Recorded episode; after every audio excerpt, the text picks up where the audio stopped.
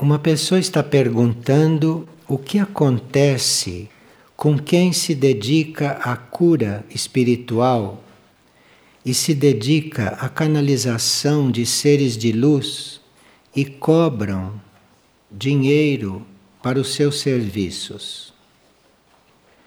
Trabalham com seres de luz e fazem comércio disto? A lei é que se deve dar de graça o que de graça se recebe. E se alguém está recebendo energia do alto para o trabalho de cura, na hora que ele começa a comercializar, essa energia se retira. Por lei, essa energia se retira. O que acontece é que existe uma forma pensamento de que aquele é um curador. As pessoas acreditam, as pessoas procuram e acontece um mecanismo de troca de energia. Mas aquilo não é mais um curador.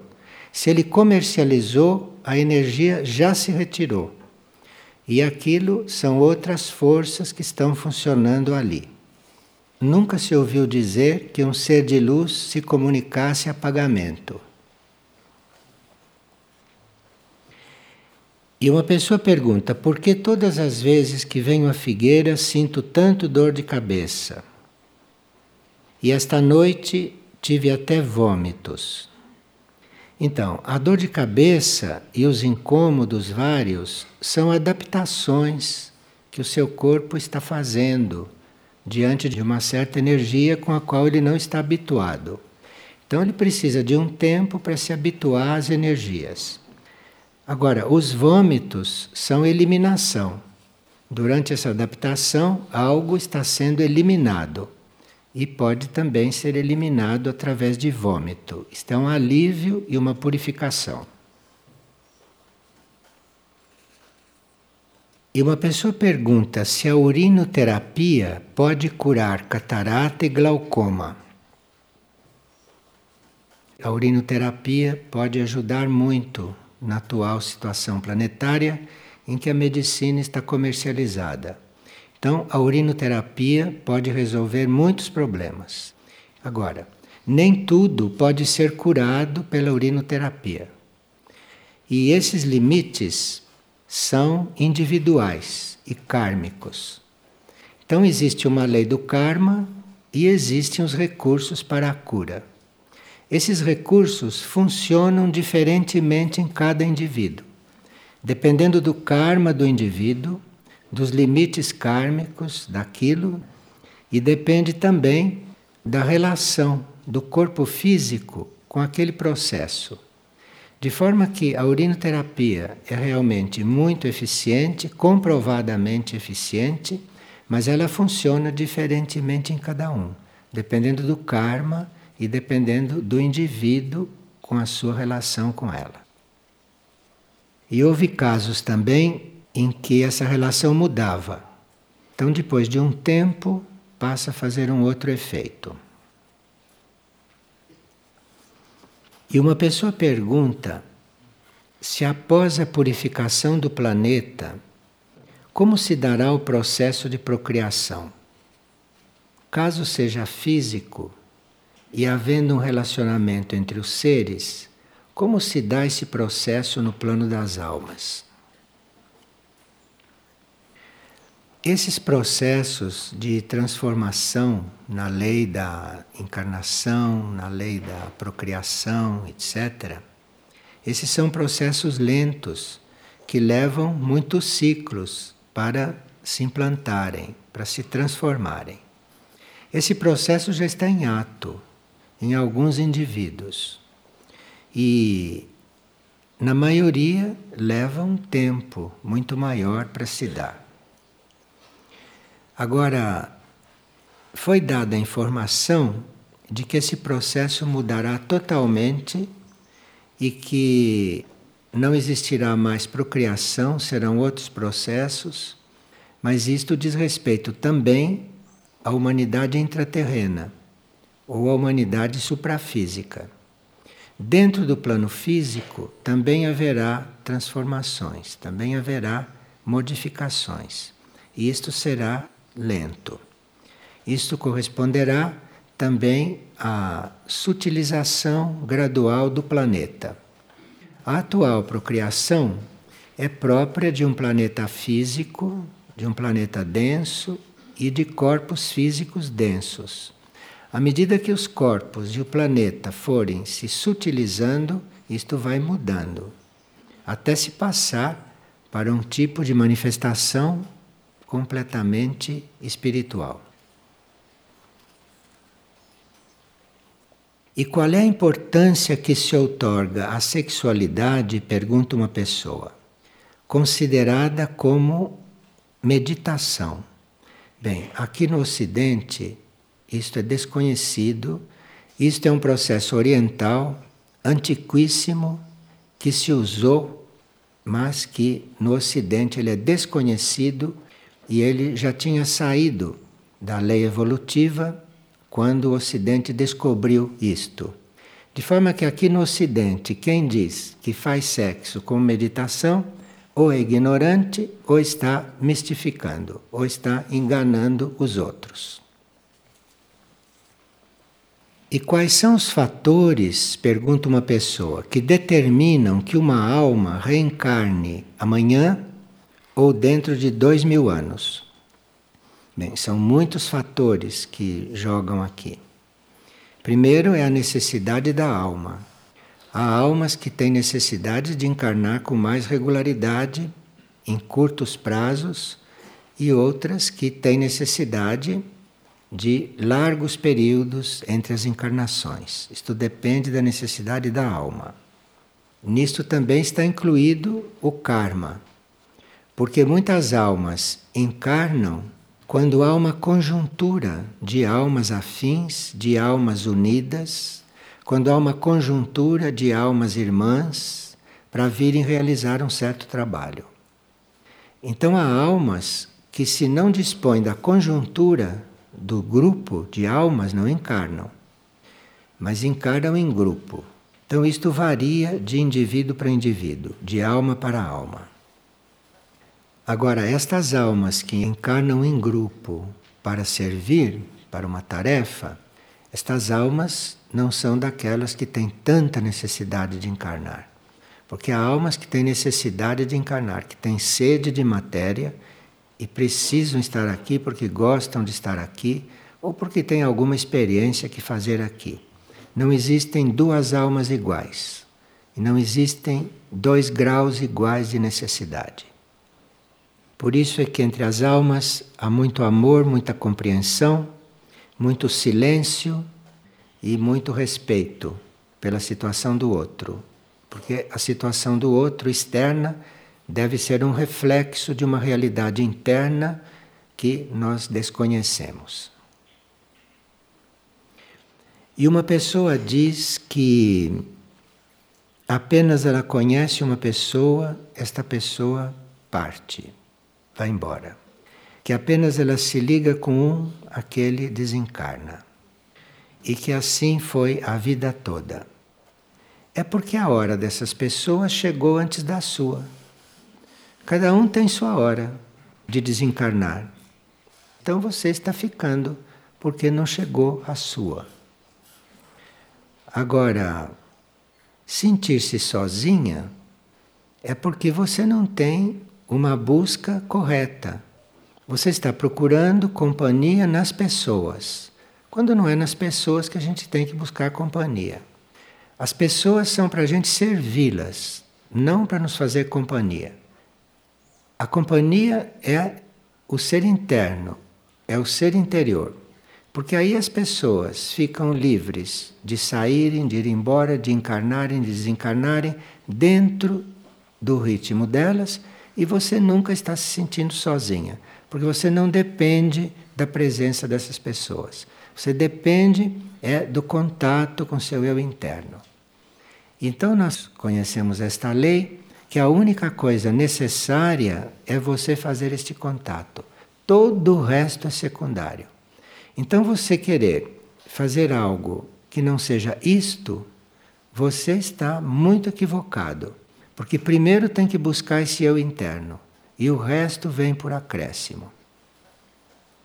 Isto é uma lei que todos conhecem, mas na hora de viver se esquecem dela. E o que se passa quando uma alma é abortada? Pergunta uma pessoa. Como opera aqui a lei do karma? Alguns são abortados porque em vidas passadas abortaram. Então o karma retorna e ele com isso equilibra um karma. Agora, quando alguém é abortado, ele volta, ele retorna violentamente para a sua origem. E isto pode, em certos casos, traumatizar a criatura, porque ela não desencarnou por morte natural. Ela foi abortada. Então é como se ela fosse mandada de volta muito violentamente, muito rapidamente, interrompendo o seu processo de descida. É um equívoco abortar se a criatura não era bem-vinda. A criatura pode vir, pode nascer aqui no plano físico e depois ela pode ser adotada por quem quiser. Ela pode ser doada para alguém. Alguém que queira pode recebê-la. De forma que não há razão nenhuma para fazer isto. Se não quer, doa. Outro adota. Isto não é uma coisa muito muito tradicional, mas cabe aqui. Pois não. Como ficaria o karma dessas duas pessoas, da por exemplo, que doa? Ah, bom. Ah, o karma. O karma vai ajustar isso no futuro, não é? Você resolve segundo a sua consciência. Se, segundo a sua consciência, não ficou tudo equilibrado, o karma vai se encarregar de equilibrar. Então, ou se você abortou, você na próxima vai ser abortado, ou se você abortou alguém, você na próxima vai reencontrá-lo como um inimigo. Se ele não for evoluído. Agora, se ele for evoluído, você vai reencontrá-lo e ele vai até te ajudar a se encontrar melhor. Cada caso é um caso. A lei do perdão, a lei da compaixão, a lei da misericórdia tudo isso existe. E tem almas que conhecem essas leis, de forma que cada caso é um caso. E aqui uma pessoa volta com o assunto a respeito do medo da morte, etc. Todo medo é falta de contato com o eu interno. Então, os medos não são diferentes, são diferentes só na aparência. Quem tem medo, quem teme, quem está inseguro, tudo isto, a cura é a mesma para todos. É buscar o seu eu interno, ter como prioridade o contato com a sua alma, que tudo isso desaparece. Aqui nós temos impressões de alguém que está muito polarizado nos planos materiais, está muito polarizado no plano externo, nos fatos. E tem, ao mesmo tempo, outro que está polarizado no mundo interno. Aquele que está já polarizado no mundo interno, que visa o interior da vida, ele sonhou com uma árvore sem folhas e sem flores. E da raiz desta árvore subia um sangue quente que podia ser visto até por fora, até por quem estava olhando de fora. E à medida que este sangue subia pelo tronco da árvore, que não tinha folhas e nem flores, ele sentiu dentro dele um calor imenso. Então, isto é quem vê as coisas por dentro. Vê lá uma árvore seca, que parece que está seca, e ele o que vê é isto. Isto vê as coisas por dentro. Agora, um outro prefere ver por fora. Então ele diz, faz várias observações. Ele diz que aqui está havendo escassez de alimentos porque os alimentos estão sendo comprados. Ele diz que há animais rondando as casas, jaguatiricas, tucanos, lobos, que chegam até a porta do quarto. Depois que há pessoas passando mal. E depois ele pergunta o que está acontecendo, se o fim do ciclo realmente está muito próximo. Bem, todos nós sabemos que estamos no fim de um ciclo, isto não é novidade para ninguém. Este fim está muito próximo e as contas estão se ajustando. Porque antes de terminar um ciclo, há um ajuste kármico, que é um pouco mais rápido, é um pouco mais ligeiro do que um ajuste kármico numa época normal, em que se vai ter muitos anos pela frente para resgatar aquelas coisas. Então, se existe escassez de alimentos e nós estamos comprando alimentos, tem várias formas de ver isto. Uma forma é achar que os plantios não estão trabalhando bem. Outra forma é achar que, como há escassez de alimento para três quartos da humanidade, nós temos que pagar o nosso tributo. Nós não podemos abandonar numa situação três quartos da humanidade que passa fome. Aqui não se passou fome, mas pode haver necessidade de comprar alimentos. Então há várias formas de ver isto. Todas as formas podem ser corretas e todas as formas podem ser erradas. E pode haver um pouco de cada modo de ver. Nós temos que chegar à nossa conclusão, temos que chegar à nossa síntese, não? E observar a situação. Agora, quanto aos animais que estão aparecendo, animais que normalmente não se aproximam das casas, esses animais estão não só com fome, porque vocês sabem como estão as coisas nos campos, vocês sabem que as florestas estão sendo dizimadas e não precisamos estar falando disso. E também esses animais podem estar procurando amor. Esses animais podem estar procurando contato.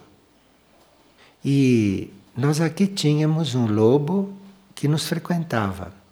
Ia à cozinha, um lobo. Então, algo está mudando. Algo está mudando. Eles estão necessitando de amor ou estão sendo atraídos. Dependendo da nossa atitude, dependendo da nossa receptividade, dependendo da nossa abertura, muitos fatos vão começar a acontecer. Nos livros espirituais está escrito isso tudo. E Paul Branton chegou a dizer que nós vamos assistir coisas que nunca se assistiu. Que certas coisas que nunca aconteceram que vão acontecer agora. Um lobo entrar em casa, de repente ele começa a manifestar aspectos humanos.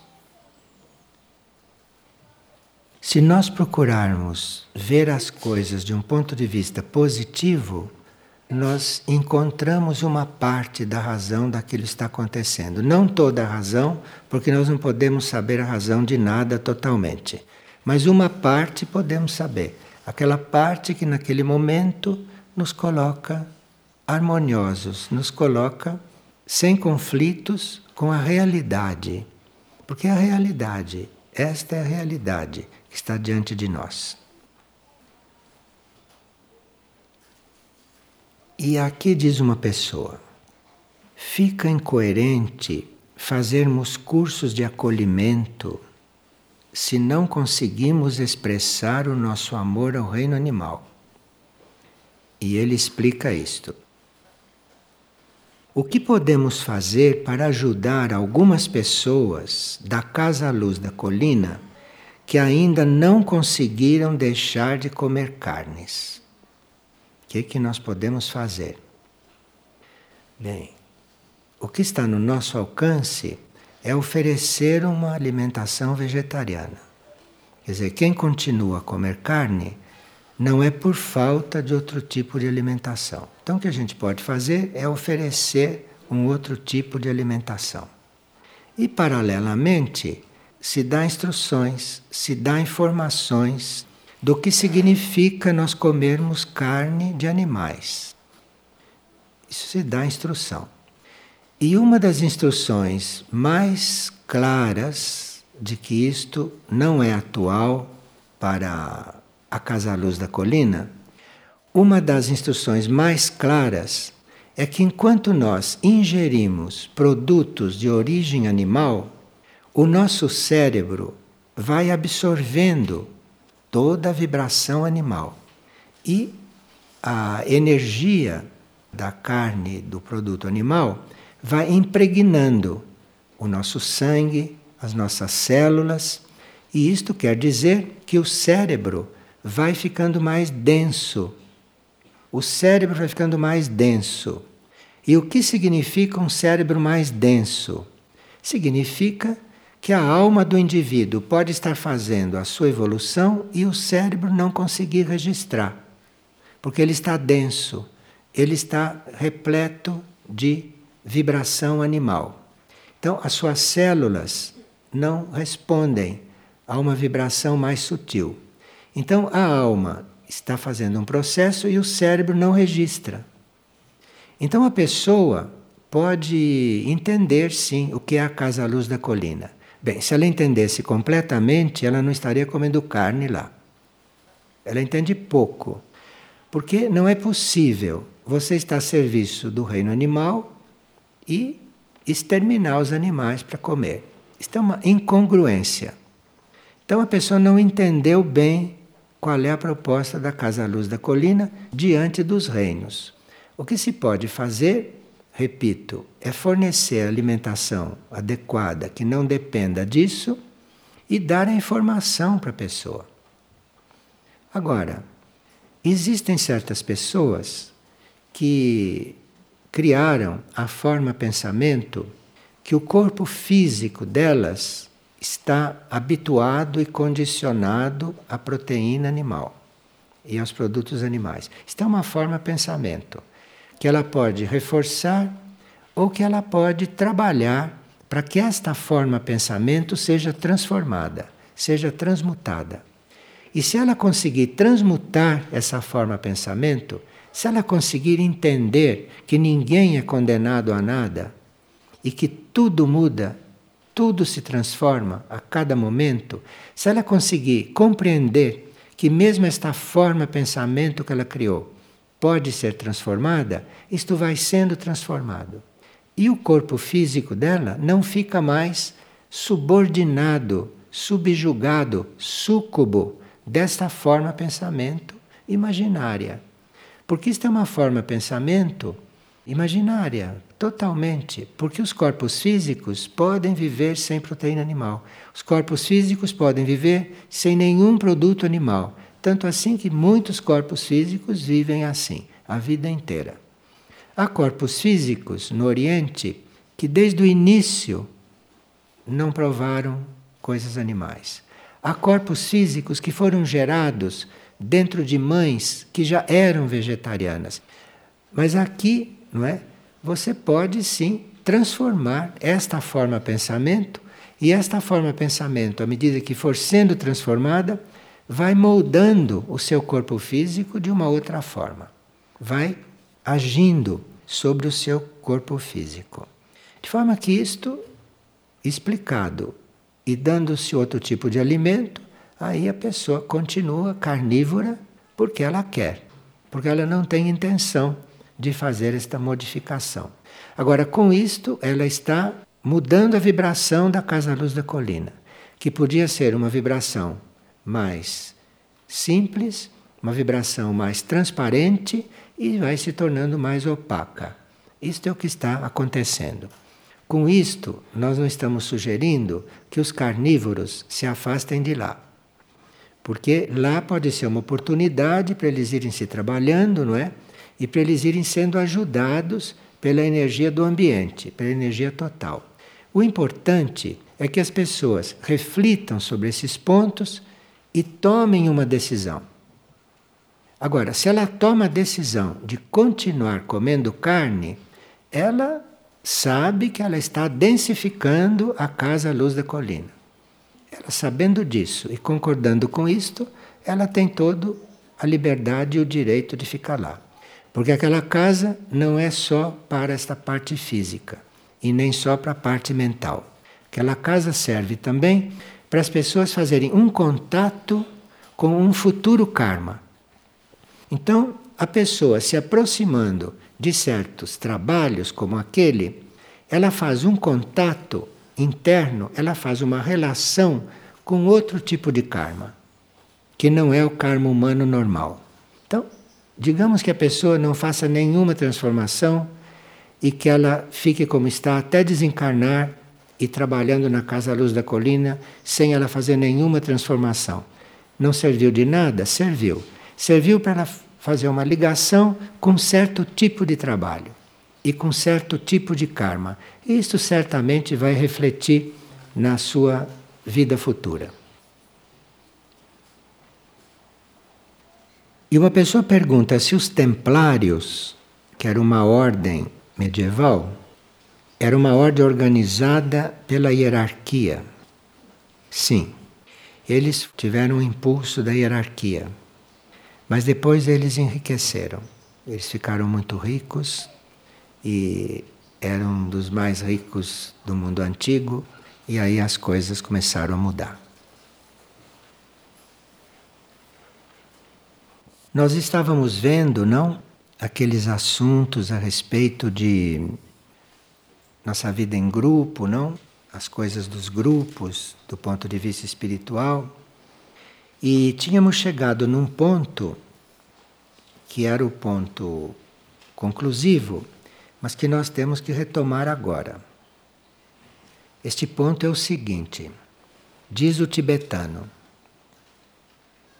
Eu os convido a encarar o futuro com força, a libertar suas mentes de todos os vestígios de dúvida e a saber que as forças do materialismo e da crueldade não triunfarão.